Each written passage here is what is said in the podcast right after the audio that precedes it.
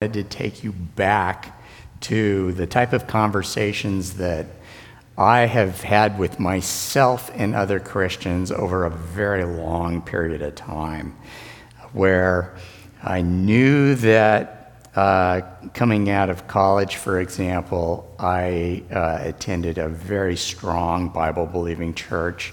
Very blessed. Margaret and I were very blessed to be under the teaching and leadership of people that they loved God's word, they loved theology, they loved the idea um, that there's a Christian worldview where Christ is Lord of everything.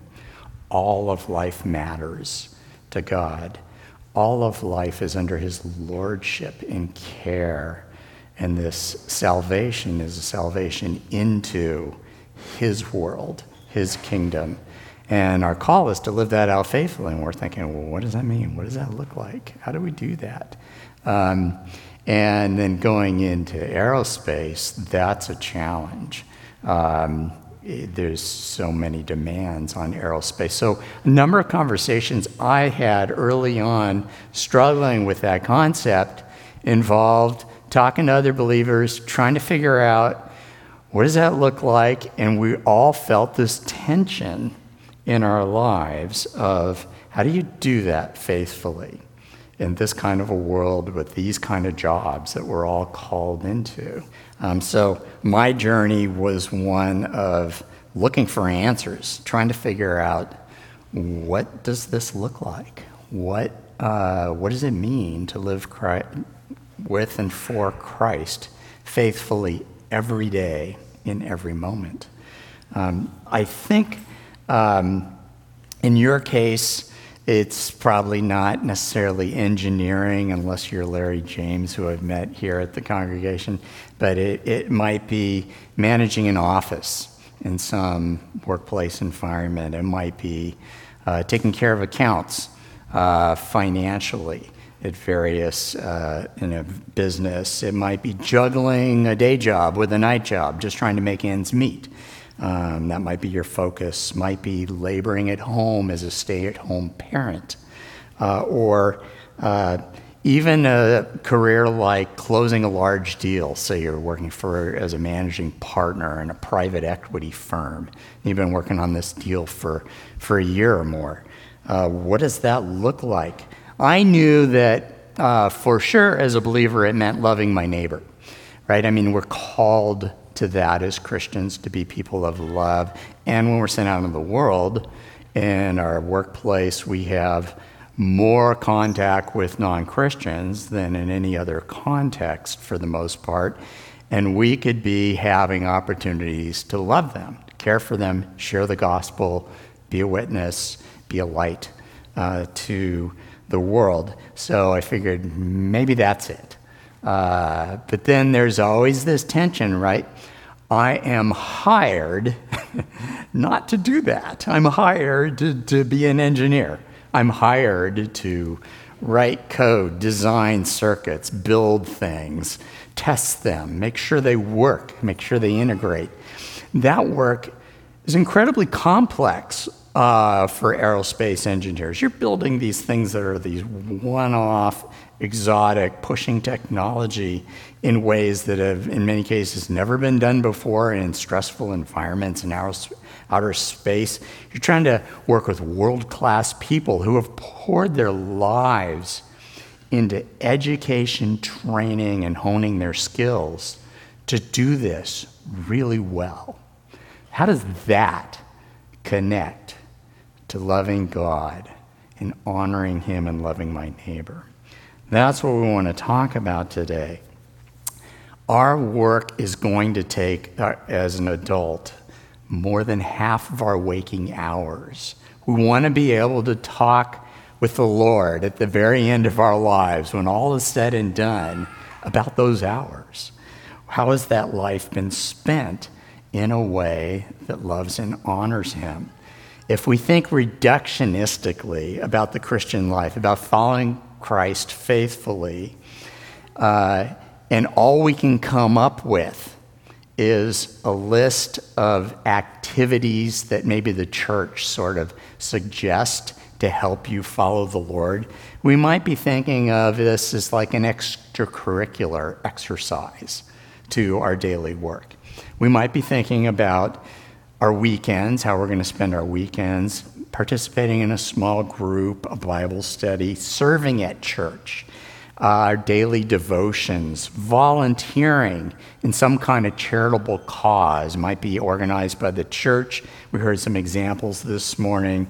Um, might be uh, taking a chance to share our faith over a lunch hour or some break uh, with a coworker, or even going on a missions trip some summer with, with a church group. And I, I mean, the last thing I want to do is be misunderstood and communicate to you that any of that is not good. And that if your church is promoting that, they're doing the wrong thing. They are doing the right thing. All those things are good, biblical, fertile ways to give expression to what it means to live out your faith. But we don't want the only way of expressing your faith in your work context to get reduced to just the ethical conduct of how you're doing the work, as if the particular job isn't what really matters, because that could be any job, right? You could be honest, trustworthy, you know, hardworking, all those kind of characteristics we associate with following the Lord. Um, but what about the work itself? We want the essence of our life's work to matter. We don't want that to get just inadvertently unaddressed in this thought about following the Lord. Um, these deep questions, I think Scripture in this passage we talked about has answers for. Uh, the beginning of the Bible introduces that big purpose of our life's work to us. First, that passage presents uh, God as a worker himself. Think about it. Think about the way God describes what he's just done during those six days. Over and over again, the passage is talking about finishing this six days of creation. Everything's finished. And on the seventh day, he finished his what? He finished his work. And that he declares it good and blesses it. And he rests from his work. Keeps coming back to that phrase, his work. And then we are called to pay attention to that over and over again as we give expression to how we live our lives. We're given this prototype work week, if you will, of God when He gives us the commands to people. He says, Six days you, are sh- you shall do your labor, and on the seventh day you will rest. Why? Because God in six days created the heavens and under the earth, and then on the seventh day he rested from all his work. This is what God is like when he's at work. And then you say to yourself, okay, well, what does that mean? I mean, to read that six days of creation, God's doing this amazing stuff. He's doing stuff people don't do, right? He creates the universe, he's spinning galaxies into existence. He's speaks and things happen, right? I mean, we don't do that as people. But I want you to think a little bit harder about that. What are the characteristics that make up the nature of God as He does those that are directly related to what we mean by work? What does it mean that God worked and then rested? I think He did that in a number of ways that are highly correlated to what it means uh, to be a worker. God makes stuff. Think about it.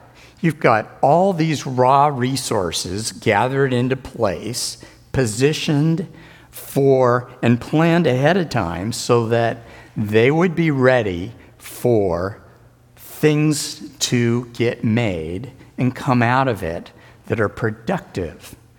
You have the world, you have the oceans, you have the land, you have the celestial structure of the universe, the galaxy, the solar system.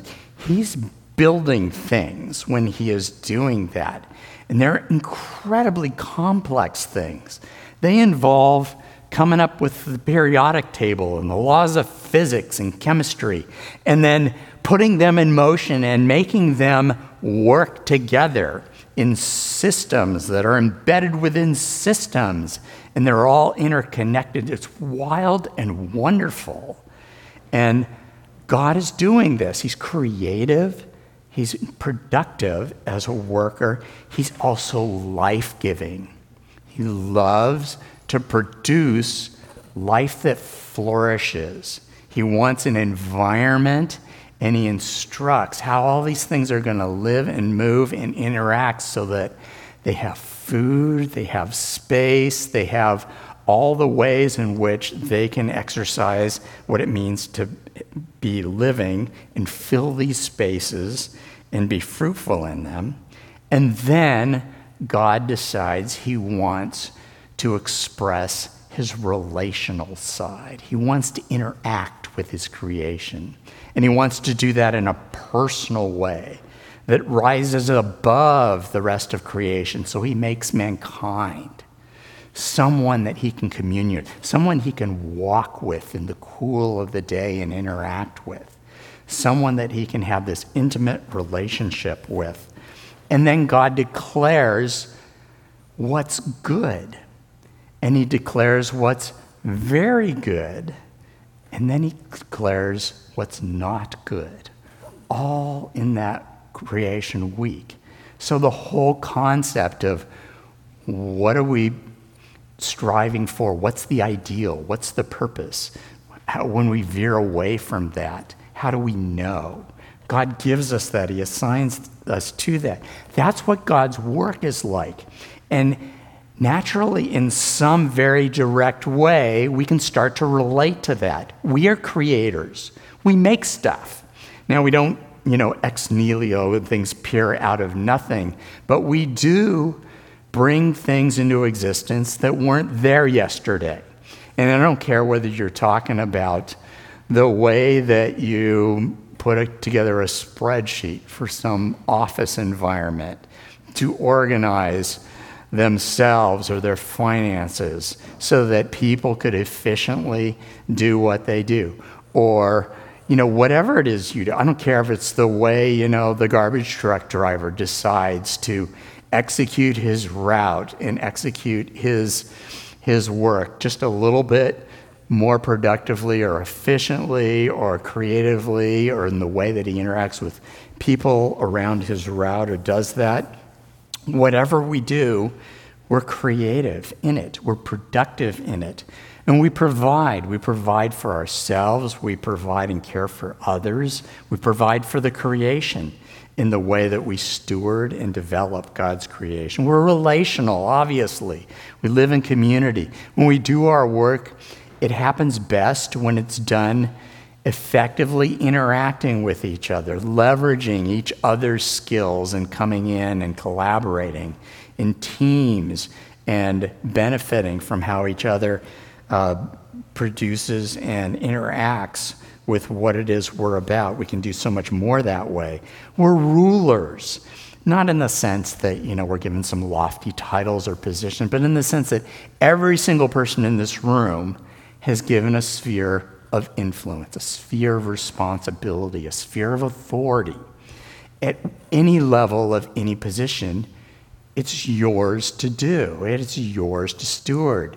You are the one in charge of that piece of work for that day. We all steward that, we all have a measure of dominion and authority. And we declare good and the very good and the not good all the time.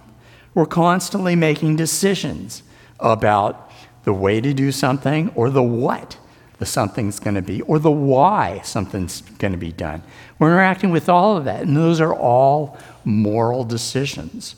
And we want things to be their best. We want them to be better. We want them to be more useful, more helpful, more um, what God would intend in any given situation. We set boundaries around these things. We hedge against the bad and the unjust and the wrongs of the world.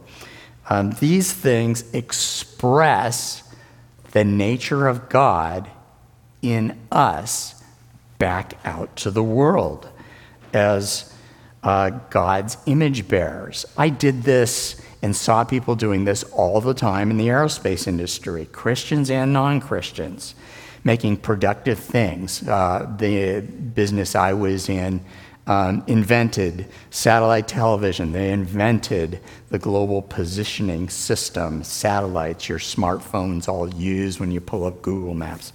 In, they invented weather satellites to help us steward and navigate and understand the weather patterns and its effect on human beings and their productivity. My experience as a manager, a lot of uh, my career shifted away from direct technical work to managing organizations and people, providing professional guidance, uh, serving on technical review panels, doing organizational development, hiring and developing teams that were going to be highly effective to build and do the work we did. Uh, I remember one time I collaborated on a very crude but very effective project. There was, um, I was the first manager in our division that had hired a deaf engineer. And I didn't really know what I was getting into at the time, but I just took a risk and I, I saw this person's resume out of Cal State Long Beach with a good engineering background, and I thought, let's try this. Let's see what this is like. So, one of the challenges we came across, she was a very gifted, talented engineer, very smart, but we had this arrangement where most people were working in a cubicle environment, and she had her, her cubicle. And the way they were designed is your computers were sort of against the back corners of the cubicle, and, and, where the outlets and things were. And so when you'd come to her cubicle, you'd want to interact with her, and she lip read very well. So it wasn't that hard to talk to her um, but she needed to be facing you. So, how do you get her attention and start a conversation? So, you, you sort of somehow sneak into the room and you're trying to think of a way to do this, right? And so, you know, like you, you like very gently kind of touch her on the shoulder or nudge her on the elbow or something like she would leap in fright every time you do this. So I'm thinking, oh gosh, this is not working at all. How are we going to do this? So I, we were just like, do I, you know, fly paper airplane overhead? Do I, you know, I knew I literally did, you know, wad up some paper a couple of times and like lobbed it over her head, you know. She'd jump. It didn't matter how I was doing, it was like the same effect. So we finally, a group of us thought about this and we're thinking, shoot, what are we going to do? So um, they rigged up a string that went from the post and it went across the top of her uh, cubicle and then dropped down in the corner, and there was a little thing hanging on the end of it. And you could give a little tug on the string, and this thing would start to bob a little bit. And then she'd all of a sudden kind of look up, and then she'd realize, oh, somebody's trying to get my attention. She'd turn around, and you have your conversation. So uh, it doesn't matter the kind of work you do. We have opportunities to be creative and interact in our environments in ways that give expression to bearing God's image, reflecting Him out into the world as a worker. Um, the second point, besides God being a worker and us being workers by bearing His image, is God provides us a purpose for our work in this narrative, this early Genesis narrative. Um, think about um, these familiar passages, uh, not that one, the last one. Uh, there you go. From, I'm thinking of uh, Colossians 3, verse 23. They kind of are supposed to summarize the expression of the Christian life. Whatever you do, work heartily as for the Lord and not for men, knowing that from the Lord you will receive the inheritance as your reward. You are serving the Lord Christ. And in 1 Corinthians 10, in verse 31, it's kind of a similar passage. Whether you eat or drink or whatever you do, do all to the glory of God. Think about that. All of our life can be summed up as needed to be an expression of serving God, serving Jesus, and glorifying and loving God all of it should somehow relate to that. And if it's not, we need to think harder about this. We must focus first in our work about glorifying God. How do we do that? Uh, Jesus gave us the command to love the Lord your God with all of yourself heart, soul, mind, and strength. And surely he didn't expect us to like carve out half of our waking adult hours and say, well, that's kind of over here. I'll do that over here instead.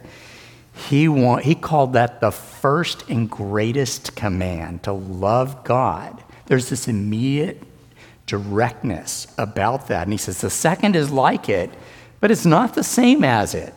Loving your neighbor as yourself. It's important, but it's not to displace loving God. We are to love God with all of ourselves. The second command should not be an expression of the first command, not a displacement of it. And I want to suggest that we can love God specifically by loving our neighbors, but we cannot love God completely by loving our neighbors. How many of us think when we're going to the workplace, you know, people are the only thing that matters. It's really about finding a way to love the people that are here.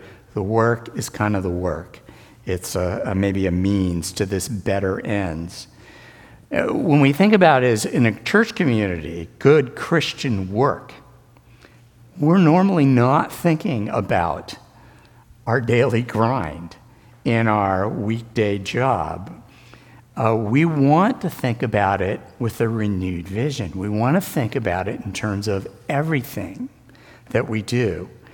We want to think about it in terms of what glorifies God in this thing that I'm about, in this moment. And there's two ways that I think we could think about that in our work. One of them is when you have a choice. And sometimes in this Western world where we have access to education and a bunch of different opportunities, we can reflect on the type of work that we do and what best fits the way God has made me, right? I mean, we have gifts, we have skills, we have innate aptitudes towards how we relate to people. Some people are, have to be in a social team environment. Other people are more introverts and they really need, you know, and won't work well. They have more alone time and focus time. Um, there's all different aspects to that that make us unique in our expression of what it means to bear God's image. And to do that in a work environment, we need to find work that fits who we are so that we can glorify God the best. The flip side of that same coin, though, is we need to acknowledge that a lot of the work we do, we don't have a choice in. In fact, most of human history is full of people doing work that they had no choice in. And do we write them off as having no opportunity because they couldn't find the work that fit? I don't think that's the case. I think the case is whatever work you're assigned to do, you need to do in a way that glorifies God the best. It's the flip side of the same coin. It's all about glorifying God. When you have the freedom, find the work that's the best fit. When you don't have the freedom, glorify God through the work that He's given to you, knowing that He's given it to you. Even if it doesn't feel like an ideal fit, He will use it among all of us in whatever context. Brother Lawrence once reflected about dishwashing as being this wonderful opportunity to love and worship and honor God. It was like one of his most worshipful experiences was the washing dishes for the monastery he was living in at the time. Um, I love uh, a couple of passages, uh, quotes about this. Uh, Irenaeus, the early church father, expressed that the glory of God is man fully alive. So if you are fully expressing yourself as a human being, that work that does fit with your nature, you are more able to glorify God. And then the flip side of that is to pair that with a quote of John Calvin's. He says, No task will be so sordid and base provided you obey your calling in it, that it will not shine and be reckoned very precious in God's sight. So it could be washing dishes, it could be doing something that you don't relate to is the greatest fit. And we all have seasons and tasks that get assigned to us that need to be done. Is could be changing dirty diapers. This could be finishing a project that someone else took all the credit for and you had no opportunity to correct that situation and it, the project still needed to get done it's still on your plate and then you faithfully executed on that knowing that the one who knew the truth and deserve the credit about that is going to get worked out between you and the Lord privately. And you faithfully did a good job and followed through on that. That it, uh, it's a matter of faithfulness that includes dealing with all of life, including the daily messes that need our attention. So remember that being created in God's image means that we seek to find and create value and purpose in our work for His glory, similar to the way God does work, with all those attributes, imitating what God is like in the way that we give expression to our daily lives. That's what it means to be godly. That's what we ta- we're talking about when we're talking about being imitators of Christ. Christ was there creating the world with God in this uh, creation narrative as well. Another caution we want to uh, remind ourselves is we don't want work to be reduced to this idea of making money so that it can serve a better ends. And a lot of times I think, you know, we get into a career, a lot of jobs sound great on the early end. You work at it for a number of years and you get to do some cool things. And then after a while, you know, the bureaucracy, the politics, the, the monotony of the same kind of thing over and over again sets in, and jobs become paying the bills, right? Making money, providing for future needs, taking care of our family, uh, giving tithes, having money to, to use charitably and serve in the work of the church. Um, but this cannot displace the glorifying God in even the daily routine of our lives. Dorothy Sayers has a great quote on this. I'll read you the full quote because I think it's so helpful. She wrote, The habit of thinking about work as something one does to make money is so ingrained in us that we can scarcely imagine what a revolutionary change it would be to think about it instead in terms of the work done. We should ask of an enterprise not what it will pay but is it good? Of a man, not what does he make, but what is his work worth? Of goods, not can we induce people to buy them, but are they useful things well made? Of employment, not how much a week, but will it exercise my faculties to the utmost? And if so, this may give us a very precise and practical meaning to the words Seek ye first the kingdom of God and his righteousness, and all these things will be added unto you. Think about that. If we reimagine the work in its value and purpose, the way God thinks about the value and purpose of work, opportunity to express and glorify Him through all of it. God, in turn, will provide for you. He will meet your daily needs through it. And the last point, which I really feel remiss if we don't talk about this, is to acknowledge that all this, you know, this glorious enterprise of doing work unto God's glory is the context of that is we do that work in a fallen world. This is a broken world. There are going to be problems, struggles, headaches, issues that we have to deal with that. And uh, Adam's interaction on this uh, with the Lord in that third chapter that immediately follows that creation narrative is so poignant, right? God says to Adam after they've eaten of the fruit, uh, he says to Adam, Because you have listened to the voice of your wife and have eaten of the tree of which I commanded you, you shall not eat of it. Cursed is the ground because of you. In pain you shall eat of it all the days of your life. Thorns and thistles it shall bring forth for you, and you shall eat the plants of the field. By the sweat of your face you shall eat bread, till you return to the ground, for out of it you were taken, for you are dust, and to dust you shall return. Pretty sobering, you know, reframe of the context that we're going to have to do this labor in. This work is going to be hard, painful at times, toilsome. It can get boring. It can involve difficult people, bosses, clients, coworkers.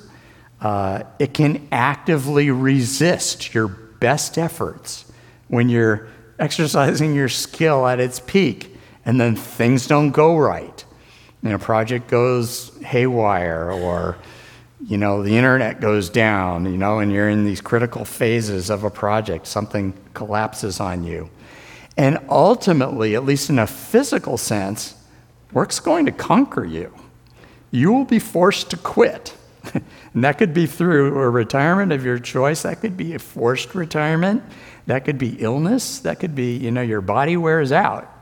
And you ultimately surrender this whole idea of work and serving God and glorifying Him that way through death, um, which is, you know, what could be more sobering than that? But before you conclude that I'm kind of ending on a note that sort of leaves you back at that little series of video clips where people are like, well, then what do I do? How does this make any sense? You know, this broken world we live in. Um, we need to be reminded that God has purpose not just in the value and the big purpose for our work, but He has deep purpose in the trials, in the suffering, and the hardships that come through our work. And one of the uh, key go to passages a lot of people lean in on is that passage in James, the count it all joy passage. My brothers, when you meet trials of various kinds, for you know the testing of your faith produces steadfastness, and let steadfastness have its full effect, that you may be perfect and complete, lacking in nothing. Blessed is the man who remains steadfast under trial, for when he has stood the test, he will receive the crown of life which God has promised to those who love him. So I, for one, would be the first to confess I'm not at the count it all joy phase when everything just starts to unravel on something in my life. Um, I am more in the I react badly and then I stop and then I pause and I think there's something more going on here I need to pay attention into. I really need to reflect and think about what's God up to here? What's he about? How is he present in this as much as in the good times, the, the mountaintop experiences where things are working well? How is God using, maybe even strategically, this moment for good in me and in this situation? Um, I'll tell you a short story about that really brought a lot of this home for me. This was late in my aerospace career. I had kind of peaked um, towards the back end of my career. I was managing a large uh, group of uh, very high end systems engineers designing these satellite systems. And it was just such an honor and privilege to get to work with these people. I had at one time 300 people reporting to me in a lot of different departments, with a lot of managers and, and a lot of responsibility. And uh, the work they did was phenomenal. People way smarter than myself. And following that peak, we started to see an economic decline, especially in our government business. our commercial business had been flat for a while, but our government business really started to drop off.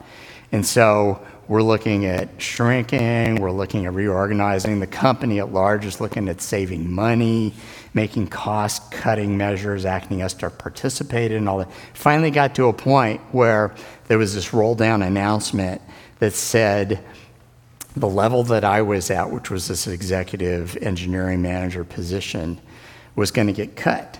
They were going to get rid of that position, that level, that title, and all the benefits that went with it. So uh, I was. I had a generous bonus at the end of the year. I had stock options coming in. My salary classification was significant at the time.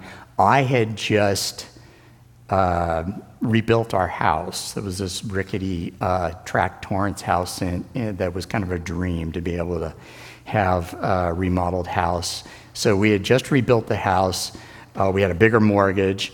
I had two adult children going to private college at the time. I was paying enormous amounts every year in tuition. I used to jokingly say that every time I'd pay one of my kids' tuition, it was like um, buying a car that I never get to drive. you know, and I did that twice every year. Um, you know, and I thought, Lord, the timing of this decision to have all of us at my position demoted, we had to do the same job, but we're going to lose all those benefits, was really bad. Couldn't you have thought this through a little bit more? You know, and, and uh, so my knee jerk reaction was, oh man, you know, what can I do? You know, do I go like look for a different position in the company where I could restore that, you know, whatever. And I just thought, you know, this feels too familiar to me. I've had a lot of seasons where like something happened that really, really went, you know, just off, and I really felt like this has taken a really bad turn, career wise, or just doing the work that I love to do. And I thought, you know, God's up to something here, and I don't want to miss it.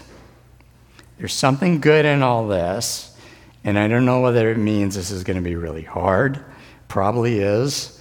But I think I need to hang in there and find out what that is. I have too much invested here to just walk on this situation. So, what are you up to, Lord? So, I, I started to refresh questions I had about what's the beauty and good about why we do the nature of the work we do at this company how does that glorify God? By having this group of engineers doing what we do, get to collaborate on these projects. That's still good. That's still important. These people are still important. There's just all a privilege to get to work with these people. And I have organization skills, I have history, I have heritage here. I can steward this if this is what you're calling me to do. So I hung in there. And then what happens? It gets worse contacts are drying up right and left. The company's saying, you know what? We're going to do some pretty drastic things now. So, my first step was I had to take all my senior managers under me and demote them.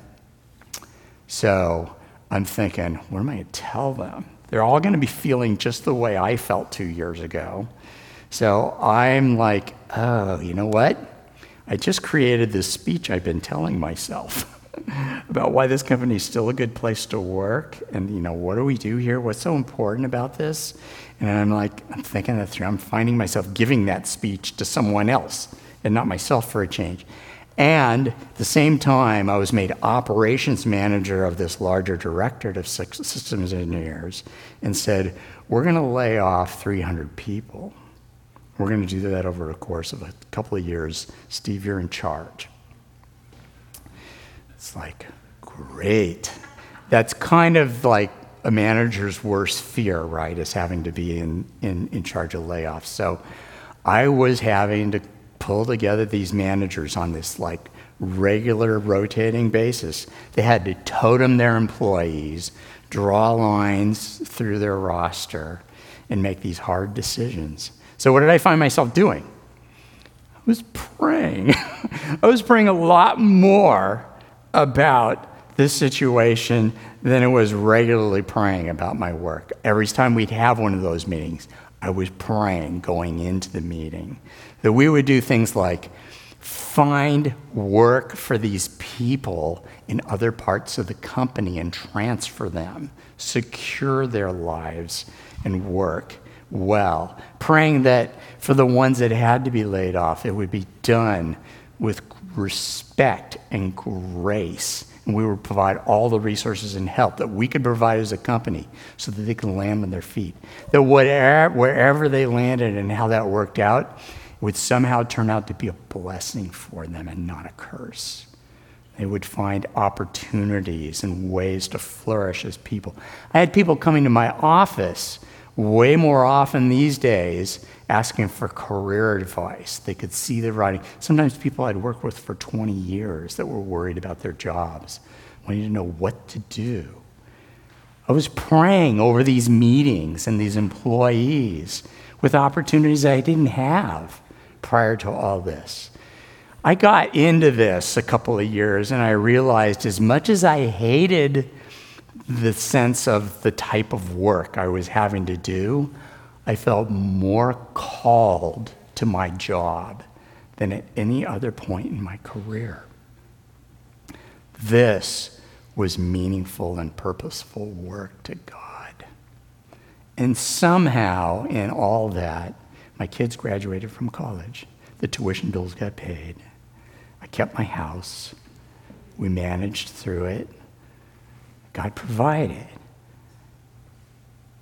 Just in ways, in ways that, look backing on it, felt miraculous at the time. Our trials are tools God uses to shape us more into his image. And through the miracle of his grace, he does his best work through broken people, seeking him out, desiring faithfulness in their lives. And there's no way I can think of to better end this message is to think of Jesus reflecting back on his life and saying, What was this all for? And then making a declarative statement. This is part of his high priestly prayer in John chapter 17. Listen to the words of Jesus. This is at the end of his life. He says, I glorified you on earth, having accomplished the work that you gave me to do. Let's pray. God our Father, we come to you and thank you for the privilege of working with you in this world. May our efforts be first and foremost to your glory. And as we discover you revealing your purposes and how you partner with us in all the activities of our daily work, may we find a reason to offer our labor not as a mere means to better ends, but rather as an act of worship. We ask this in your Son's name. Amen.